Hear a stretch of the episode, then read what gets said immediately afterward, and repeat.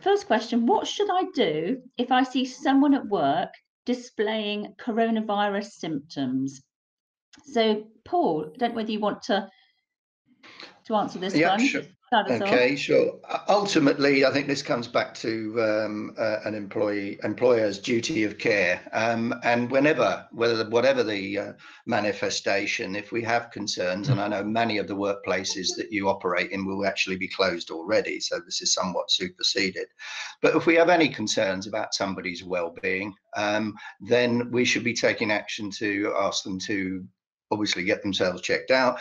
Very mindful that some of you have maybe occupational health departments and the like. Others, uh, one man, uh, you're a one man HR operation. So um, I think to some degree it's superseded, but we have a responsibility to ensure that if we are concerned about somebody's well-being and obviously their potential impact on others, is to um, suggest that they uh, uh do actually take themselves off to a, medical practitioner, unlikely at the moment, or dial 111 as the case may be. Um, but the reality is we, we should be proactive in, uh, in, in that way. Thanks, Paul. The next next question we've got is, do I need to close if someone with the coronavirus comes to work? Stephen, would you be able to respond to that one? No, I don't think you need to close. Um, I agree with Paul.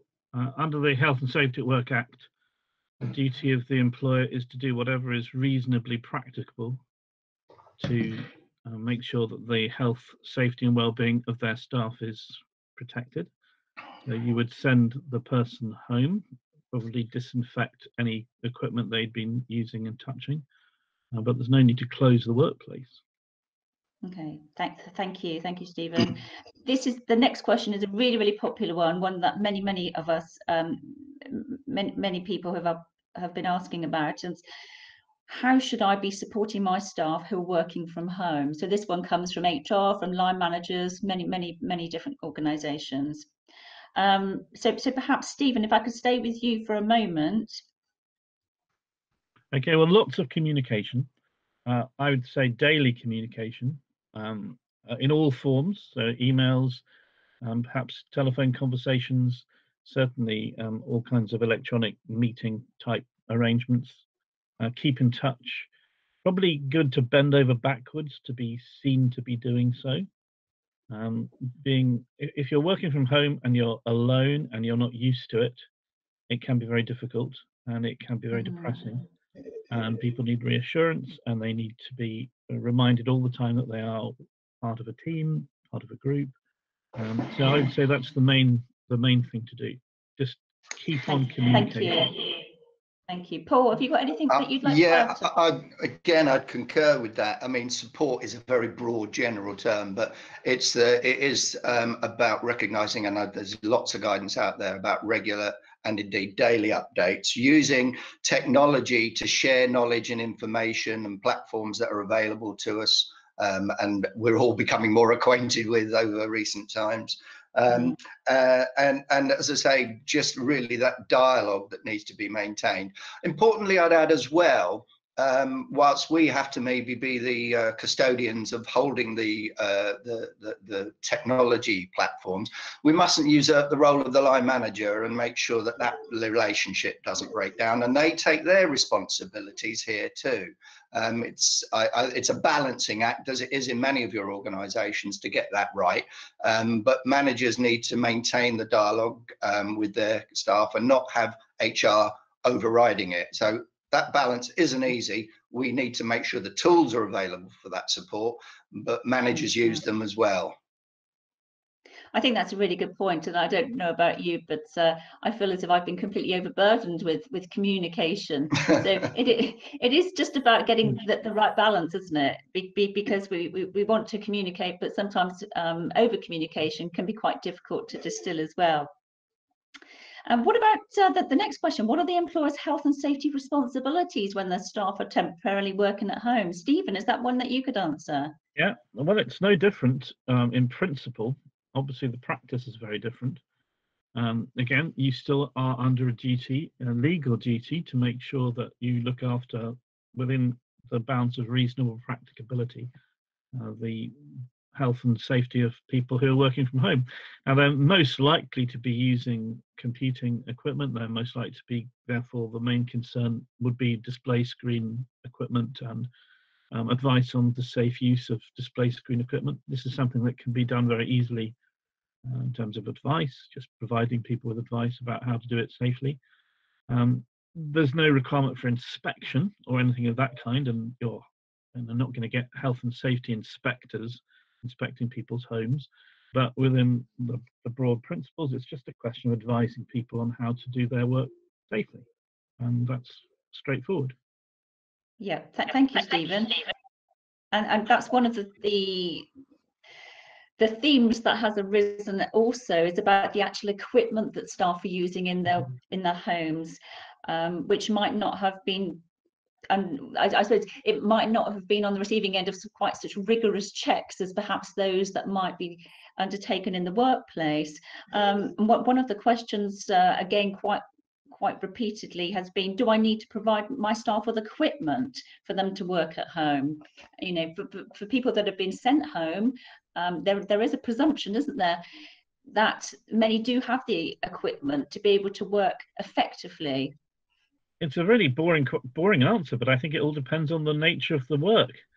Um, you know, if they require equipment in order to do their job, then yes, of course, you need to provide it. You can't expect them to pay for it for themselves. But much of the time, it will just be very simple IT equipment which people will have available, and there's certainly no need to provide that. And of course, these are very unusual times.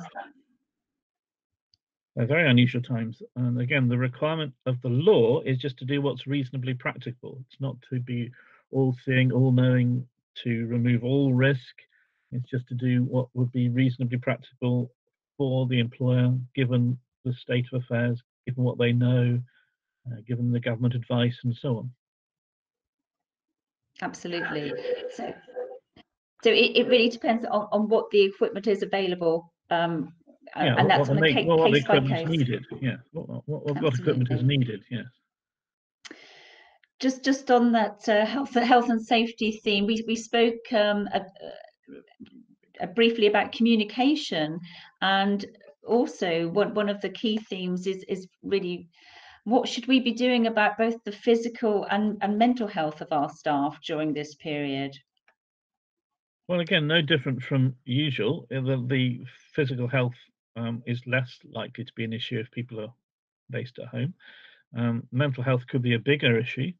And again, it's really a question of keeping in contact, uh, communicating, supporting, um, informally, one to one, not just in group emails and things, and mm-hmm. just taking it seriously and doing what you can to keep people going. And, and there will be a huge amount of difficulty for some people that this uh, whole area of physical and mental health totally i could hear what um, uh, Stephen was saying. I can wholly concur with what you're saying. The thing is, of course, um, we need to understand, as I said at the beginning, some of you work in large organizations with a whole raft of infrastructure that can support that, and maybe even have employee assistance type programs. Um, whereas many, some of you are individuals uh, who are trying to cope with everything. Um, so it's reaching out, and and I think uh, I'm not pandering to Stephen here, but the CIPD have got some great stuff online in terms of support um, that that will help you with areas that you may be unfamiliar with, whether it be mental health or physical well-being. So I just wanted to add that comment to what to what Stephen's saying. E, EAPs are great if you're a large, big organisation, um, but really don't underestimate what's available already online and daunting some of it, and and and in that area in particular. Yeah, I, I think the uh, there's there's some fantastic resources now available um, to help both employers and individuals in in um, I, I, suppose enduring these these unusual times um, and and mind for example have produced some some very helpful guidance which um, we're, we're going to share with you at the end. So we've got a number of resources that we can share right at the end what happens if I have a member of staff who is identified as vulnerable and high risk, Stephen? Well, again, um, I would say go home. Um, they shouldn't be working. If they're one of these, particularly if they're one of this 1.5 million people who've been identified by the government as being very high risk, um, for various because because they have serious underlying medical conditions, they certainly shouldn't be leaving their their homes at all. Um, there's no reason why they can't work from home, but they should be completely self-isolating, and certainly it would be the responsibility of the employer to make sure that that was the case. So yeah, no, they shouldn't be leaving their homes, let alone coming into any workplace. Okay, thank you. And and, and this this next question is is, is around the issue of, of trying to, to work from home, um, mm-hmm. which of course is, is, is increasingly challenging for those who um, are living with families who are also trying to work from home or children also working from home. So the question is some of my staff are finding it difficult to concentrate on work as they've got to look after their children. What, what mm. should I do? I think the reality was uh, the, the follow up to that is the, the flexibility that's ne- necessary. Um, some people are going to be needing to be working um, when the kids have gone to bed or before they get up, and we have to make allowance for that. Um, and it's not just children, of course. It's it's uh, caring for other el- elderly people in the home, maybe, or, or whatever. The key word has got to be if ever there was the flexible working came into its own it's now. And and what we've got to also be careful of though um, and i know when you talk to people who work flexibly is they tend to extend their working day. I know some people will abuse it but the majority i think are responsible. Mm. and as a consequence i think you know if you are getting emails at 11 o'clock from people who work for you remind them that actually the working day is whatever it is um, mm. and mm. Uh, they can't expect you to be responding at 11 o'clock or or college to be responding at 11 o'clock. So it's reminding people that everybody's working flexibly to to cope with their own personal situation and we've got to recognize that.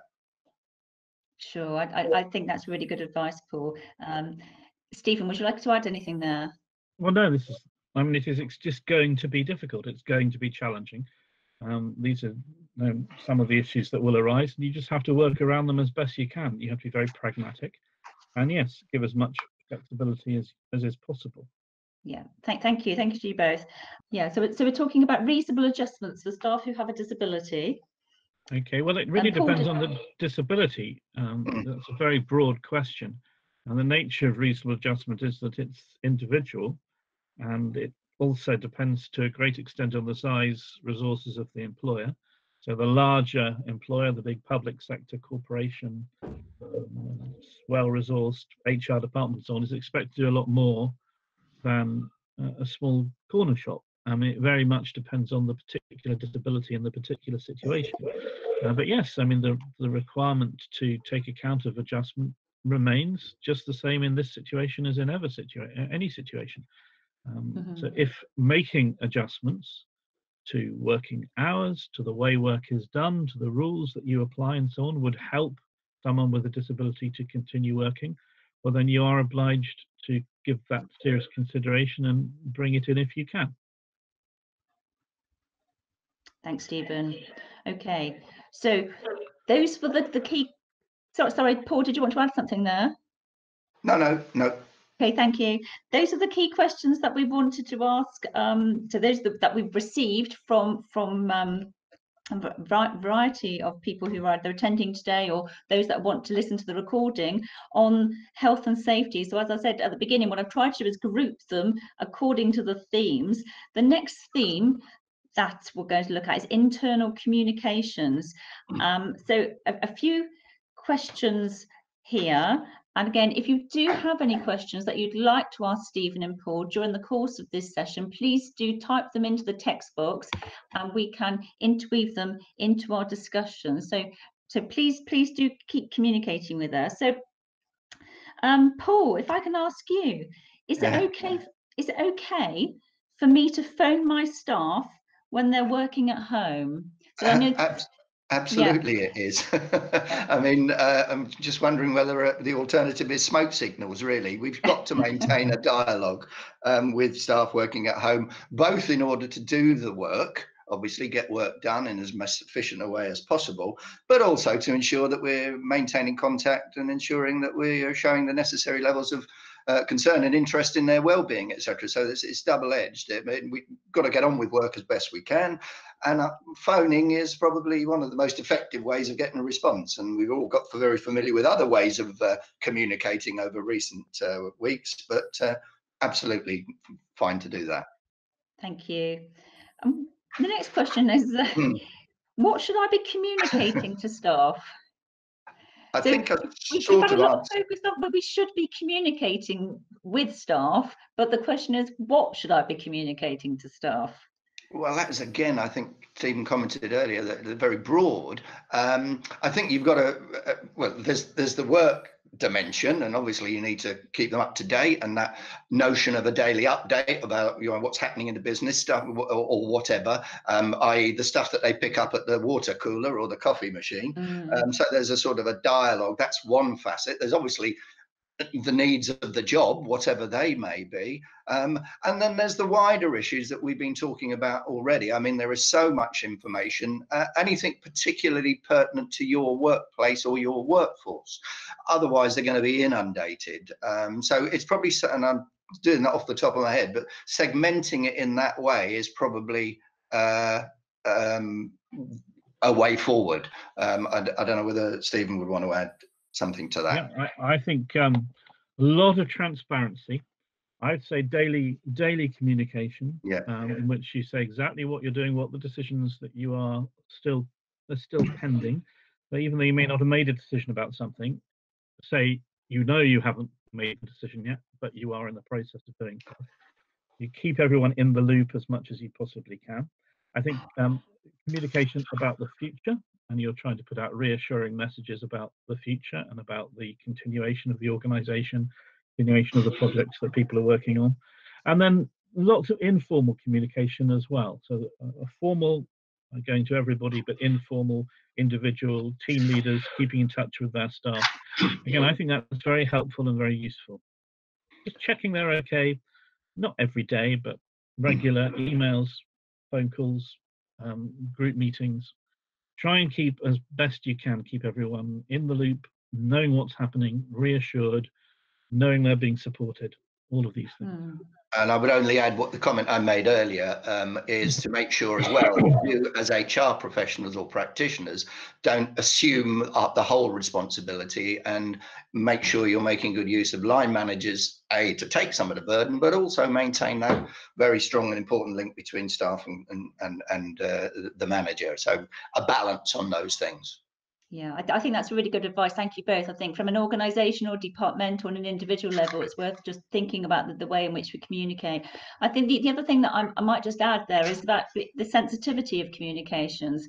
Because if people are working at home, I think it probably is a, a good reminder to all about the way in which we communicate with people and perhaps if, if things um, uh, have irritated us, we might we might think about the way in which we might communicate a little bit more sensitively, perhaps um, as as people um, are, are, working in their homes, they're communicating with their their colleagues in their homes, with their families, and sometimes the the, the messages we receive might might be received in in, in perhaps um, not not such a a reasonable way in, in, which perhaps they might have done in in other in, in an, organizational climate. So it's just I think reiterating the fact that communication needs to be sensitive on all, all levels.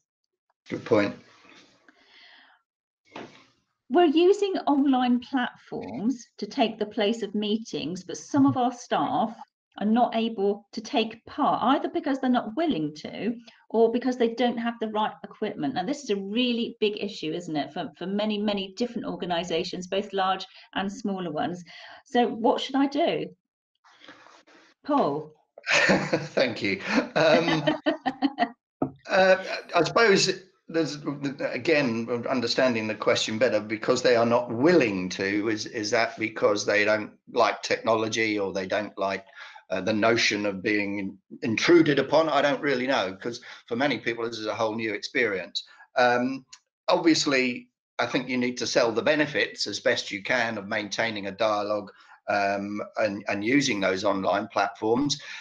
If it is a reticence to use technology, a bit of coaxing, if it's just the practicalities of trying to manage a home at the same time, is putting in place maybe alternative means by which key messages from meetings or online meetings are conveyed in another format. I mean, it does depend on why there's a lack of willingness, of course.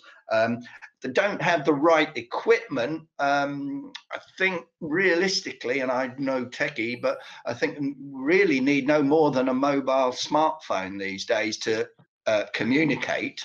Um, these do get overburdened, of course. Um, but if people are still relying on a, a, Nokia 3310 or something, I suppose it could be a challenge. Um, but uh, I, you know, that depends on what you mean by the right equipment. It, it doesn't have to be that sophisticated um, to be able to participate, as far as I am aware. yeah. Well, I'm one of these people um, because uh, when we started doing this a couple of weeks ago, I was reluctant to use. I had no idea what Google Meets was. I had no idea what Zoom was. I've had a very fast learning curve the last fortnight, um, and I think I've benefited from it, and it's it's been very good for me. So I would say that you can make the case that it's yeah, in people's yeah. interests uh, uh, to learn these things, and they're not actually that difficult. No, and, and I think the other thing is, uh, if people are reticent because of a, a technology fear, um, I think the coaxing element can be, as we all know, it's a great way of keeping in touch with family and friends as well. So it's a double edged benefit. It's not just to get work done if that's the reticence. That's fantastic. Thank you to the thank you to you both for, for your your your useful advice in, in that in response to that question. I'd like to move on now to sickness pay. As you can imagine, we had lots and lots of questions on sickness pay. Um, Stephen, can I ask you this first question? Do I have to pay my staff um, actually, this one isn't about sick pay. So this is about no, pay really, generally. The, yeah. the first one, do I have to pay my staff an additional expenses allowance for working at home? I think the, uh, the, the feeling was staff were thinking whether they could claim for their lunches, etc., because they're in work's time. Well, there's no legal requirement to do so um, in terms of, sort of just general things like lunch and things. Obviously, if there's some major event, somebody is required to um, fund out of their own pocket, um, for example, new new equipment or something, and they're required to do that. Well, then yes, there would be um, under under the, the, duty to indemnify, um, general implied term in contracts, uh, that you would need to um, recompense them at some stage. But no, for sort of general day-to-day expenses, electricity, telephone, um, and so on. There isn't a legal requirement to do so, as I understand it, but that doesn't mean that it's not a good thing to do. Um, but it's not a. It's something that would have to be decided as a matter of management judgment, uh, how much would be appropriate and so on. Thanks, um, Stephen. When Stephen, Stephen says management judgment, I think that's the thing we need to think in terms of this, the messages we send to our staff at the current time. It's balancing cost against being as cooperative and supportive as we can. I'm, yeah, I, I'm sure Stephen is absolutely right. There's no legal obligation to make additional payments, um, but it's recognizing the more we build the relationship with staff through this and support them, the better the long term for the organization and its culture. Fine words, I know, um, they have a cost, but maybe there's some sort of sometimes it's just gesture politics to say, look, we recognize there's additional costs and we're doing X amount into your pay packet, but no obligation, but these th- small gestures can be quite important down the line, perhaps. So, yeah. uh, and again, I'm only too aware that lots of businesses are really struggling financially. Yeah, th- th- thanks, Paul. I think. Uh, yeah, aiding retention and engagement going forward. Um, perhaps that, that that's a point we might come back to when yeah. we look at look at on looking forward. But yeah, great advice. Thank you. Um, what happens if I need my staff at work and they refuse because they're worried about catching the virus? Mm-hmm. Stephen. Okay, well, if you're practicing social distancing and you're you have provided a safe working environment for people, well, then you can require them to come to work. Um, if, however, you're not doing that and there is a risk of them catching the virus, well, that's a, a different matter. You have to be extremely careful. So I think it really depends on the nature of the work and how safe the workplace is. If the workplace can be kept safe um, and that you're clear about that, then then people do have to come to work unless they're in one of the categories that we've been talking about. Yeah, that's great. Thank you. I mean, this is quite, we not necessarily have to be quite generic in our responses to some of these Yeah. questions because we don't have enough detail. But uh, yeah, thank you for that. Next question. Some of my staff are self isolating for more than seven days. How do we obtain evidence if they're self isolating longer than this? So I th- guess this refers to the fit note and whether we're Mm, still yeah. requiring fit notes.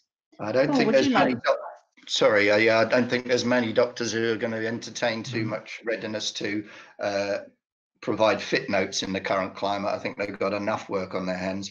Um, the the the, the legal position may be one thing, and it's the practical position that we need to adopt. Um, and uh, evidence can only, as I understand it, come from a doctor. And are we really going to burden doctors? Having said that, it may be the case that doctors have set up mechanisms to enable that to be made available by some means. I, I, I- really don't know, but I think you've got to take a pragmatic response to to these situations. They are unique, um, and clamping down on somebody because they can't get a doctor's certificate or evidence, I think, is ill-advised.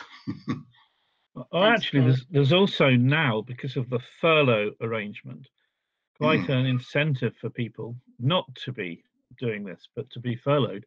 Uh, if somebody, Yeah. I mean, you, you get 80% of your salary if you're furloughed. You only get 94 pounds a week if you're doing SSP. So actually, maybe the opposite problem will, will be the issue that people should be should be um, getting SSP because they're self isolating uh, will actually be not wanting their employer to know that uh, because they'd rather get the, the the much higher rate that they will get from being furloughed. Really good point, Stephen. Yeah. That is a really good point. Yeah. And, and that takes us very nicely on to the next question, which is do I have to pay staff that are self isolating? So I think that's a really interesting that's one. right. Well, no, the answer is um, that no, you you have to pay SSP to someone who's self isolating. Um, you uh, don't have to pay a salary. And that's been, made pretty clear by the government uh, recommendations, but government regulations. Thanks, Stephen. Thank you. Um, and final question in terms of this section Do I need to pay an employee that needs to take time off work to look after someone else? Stephen, should we stay with you just for a moment? Uh, no, um, I don't think so. Uh, No. again, normal the normal rules apply. Nothing nothing's changed in that respect. Again, it might be Basically- wise, wise to, in terms of maintaining good employment relationships for the future, have some sort of scheme in place. But I don't think that uh, the, the the law hasn't changed in respect of time off for working, uh, time off to look for, for looking after dependents and so on. No, I'm sure that's true. Stephen. Okay, thank you. So, okay, so that sums up that section. Final section on the theme of questions is about the temporary closure, temporary closure of the workplace.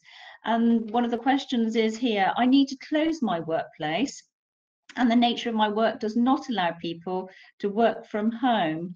So can I lay them off? Stephen? Well, yes. Again, there are there are two possibilities here. One is a, a temporary layoff. Again, that's a long established area of law which allows an employer to say to somebody, "There isn't any work for you to do for a period of time. I'm going to effectively send you on unpaid leave," and uh, there's various restrictions on when and how that can happen and at what point someone can claim a redundancy payment and so on. But um, there's that possibility. But uh, we now do have this new scheme that's come in over just very, very rapidly introduced by the government, which is deliberately intended to try and avoid that from happening, whereby the employer can pay 80% of salary, uh, or can reclaim 80% of salary, uh, up to £2,500 a month from the government. So you would probably if you could furlough, this is the name that they've given to this, you would furlough your employees rather than lay them off. Because the whole point of furloughing is to avoid redundancy. And it's this extraordinary new scheme that's been introduced remarkably quickly Mm. for that very Mm. purpose. Thank you, Stephen. Paul, would you like to add anything there? Uh, not really. No, I think uh, I, I, the only question I, as I I think, do you, Stephen, just do you need to have a layoff provision within your not that anybody's going to stand on ceremony here. Do you need an explicit layoff provision within your contract to be able to do it? Having said don't that, I, right, okay. That was just No, you just have to follow Okay. various procedures in terms of Yeah. writing and the wording you use and yeah. Okay. No, no nothing further to add on it. Um, Stephen's definitely the expert on that one. And our listeners will probably uh, have have heard also about the arrangements for those that are self-employed Mm. as well, if that um, applies to you. I'm, I'm just uh, having a look at some of the, the the questions coming in on the text box. Is furlough based on contracted hours or on an average of what someone may work over and above their contracted hours? Do we know? As I understand it, it's based on actual hours worked in the last tax year. So it's you- you're meant to average um, from last April to work out what the actual hours that somebody's worked have been, and then you work it out from that. Thanks, Stephen. And how do we find out if positions are eligible for furlough? As Some of our roles are government funding, funded, sorry, they work, work for a charity. Well, um, again, I'm not hundred percent sure, but I don't think there's any difference. So it's still eligible for furlough if it's government funded. Thank you. Another question, what are the HR implications for reducing employer contributions to pensions if some employees would need to increase their own in that event? Okay, I guess this is if you're moving to eighty percent of pay, would the pension contribution also reduce by an equivalent amount? I, I think that may be the suggestion. Again, I would have thought that would be a contractual question. To depend what the nature of the contract you had with the employee was and what the rules of your pension scheme stated. I don't think that's really covered in the new law particularly. Certainly, I haven't read it if it is. And, and, and a great question here. How, how do we keep our workforce engaged during the quarantine? That's a huge question, isn't it? Um, absolutely, um, and and I think uh, the whole notion of engagement um, is uh, going to raise to the top of the agenda quite um, uh, uh, aggressively over the coming weeks and months. But I think the thing is, um, the, the, what we've been talking about um, al- already is the whole notion of, of uh, engagement being based on communication, effective communication is central to it. I mean, there's an interesting, um, one or two of the students may have heard me talk about it. What the only comparable experience we had to this was the 09, 08, 09 crash. And that was really tested that phrase that many of you have in your company handbooks people are our most important asset um, and uh, in brackets until it suits us he says cynically. Um, and and but some big organizations did some great stuff at that time um, to display that they were committed to their people with whom they've invested.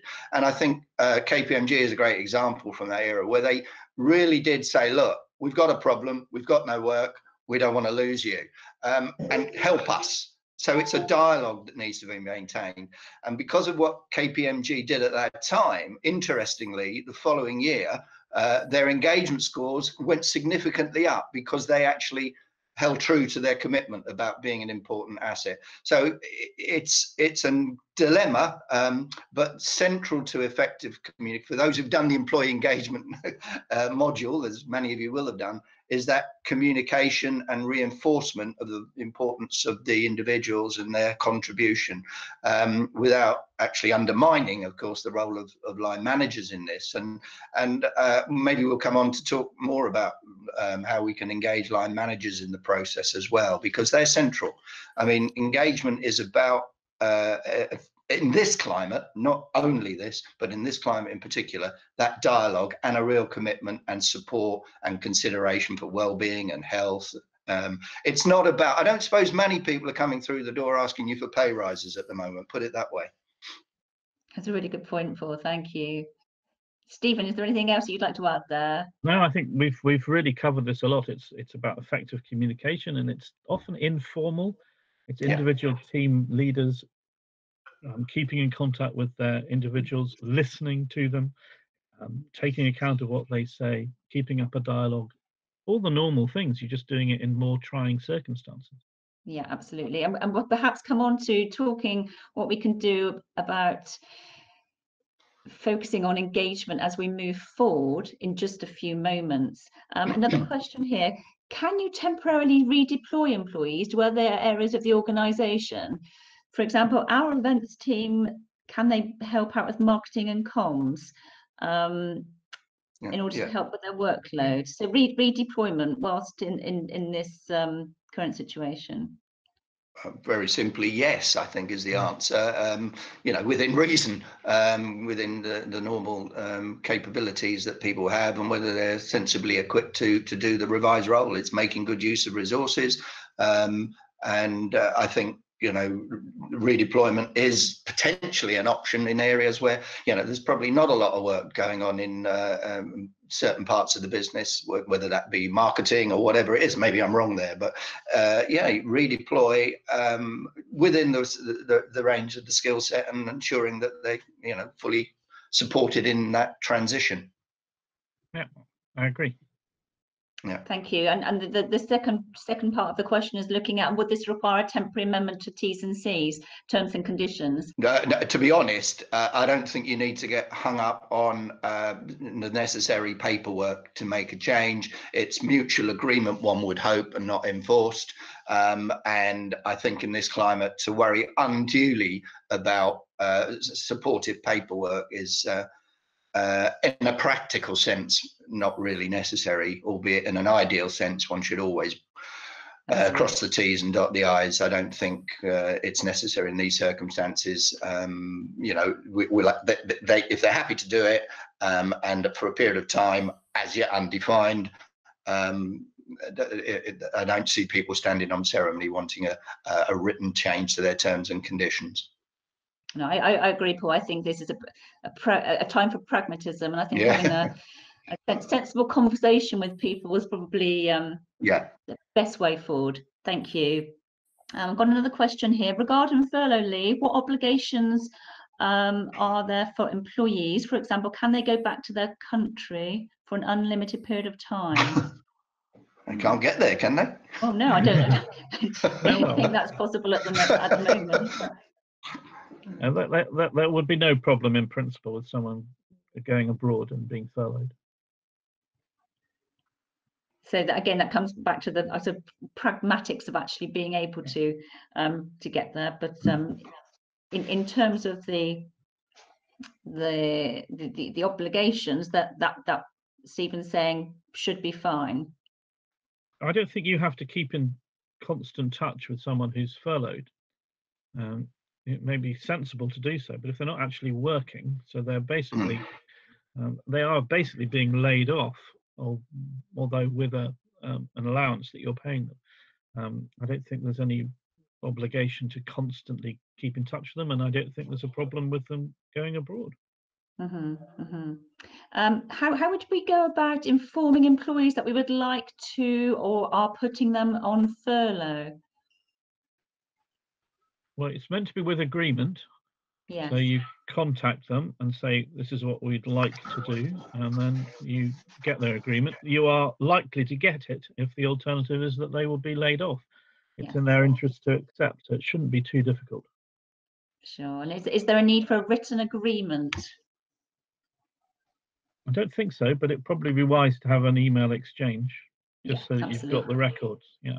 The, the, the final area that we'd like to look on, uh, sorry, look at today is moving forward because um, quite a lot of our focus at the moment is is reactive to the current situation, but it's actually a good idea now for us to take stock and think about what should I be doing to plan for the recovery phase. And although this might be not something that's on your mind at the moment, let's have a chat with Paul and Stephen to get a sense of what perhaps we might start thinking about. So, um, Yeah. Stephen, if I can go to you first of all.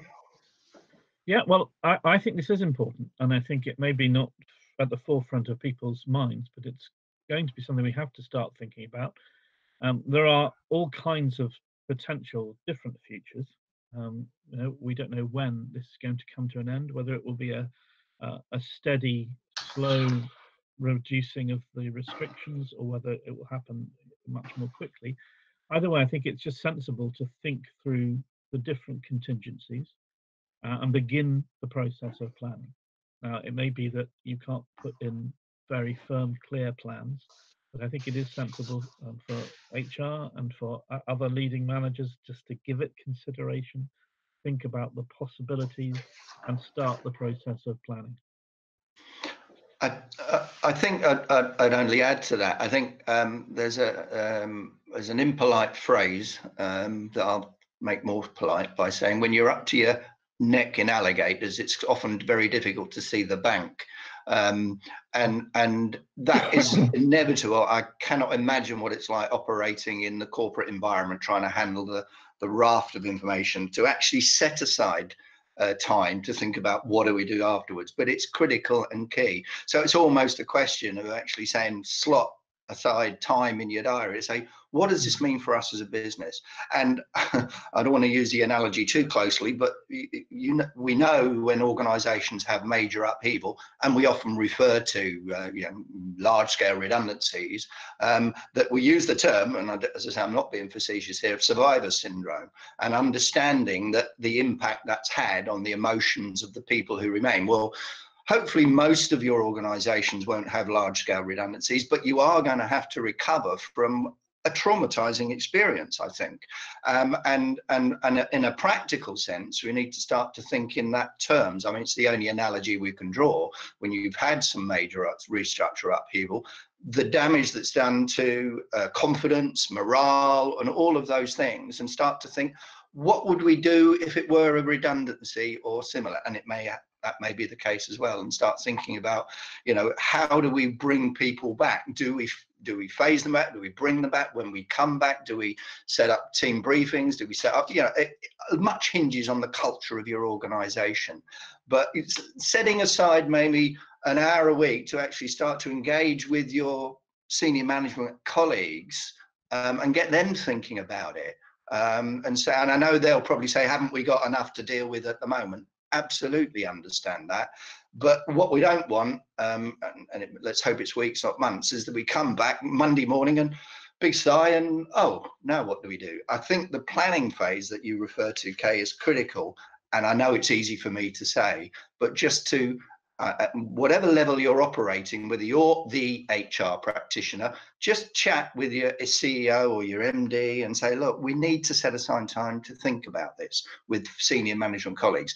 If you're part of a larger corporation um, and you're maybe less senior, then you might not, you might contribute to that conversation, but not lead it. Yeah, thank, thank you. Thank you to Paul and Stephen there. I think it's uh, the, the current situation is, is going to have a big impact on the future of work generally. True. Um, and it, it would seem to me such a, a shame if we can't crystallize on some of the skills that our staff in, in all sorts of organizations are acquiring to take them forward and it perhaps might open us up to all sorts of different opportunities going forward in perhaps the way work is structured and the flexibility that perhaps we some organizations might not have thought that they were able to offer when actually they found different ways of working which could be um, hugely helpful. Um, and we spoke earlier about staff engagement and it could perhaps be um, an essential part of actually taking forward organizations into, as we talk about Industry 4.0, um, using this situation as an enforced agile working um, test almost. Yeah, very valid point, Kay. Okay. Okay. Um, final question whilst we're here. Do we have a do we have to pay office related expenses whilst people are working from home? So so this this is relating to um, the the point where people when they're working from home um, talking about heating laptops they've had to purchase yeah. whether or not they're going to be reimbursed i think i think we, we spoke yeah. about this earlier I, um, I think the position there is that if it's a single significant item then yes there would be a duty for the employer to uh, repay if it was done with permission and you've got receipts and so on but for things just like heating and just a general um, you know, expenses around the home. I don't think there is a requirement. Okay. Thank you so much. Any final points from Stephen that you would like to make? No, I think that we've covered a, a, huge amount of ground. I'm sorry so many of the questions are very general, and it's usually helpful to have examples and specifics, but hopefully we've been able to give you some advice anyway. Thank you, Stephen. Final thoughts from Paul? Yeah, just just one really, and point I made a note of earlier. Again, many of you are doing your studies, and uh, it's about translating uh, the the academic back into the, the work environment. And I, I just point you to, you know, we all handle these things in very different ways. Some get quite emotional. Some people seem to ride through it without too much.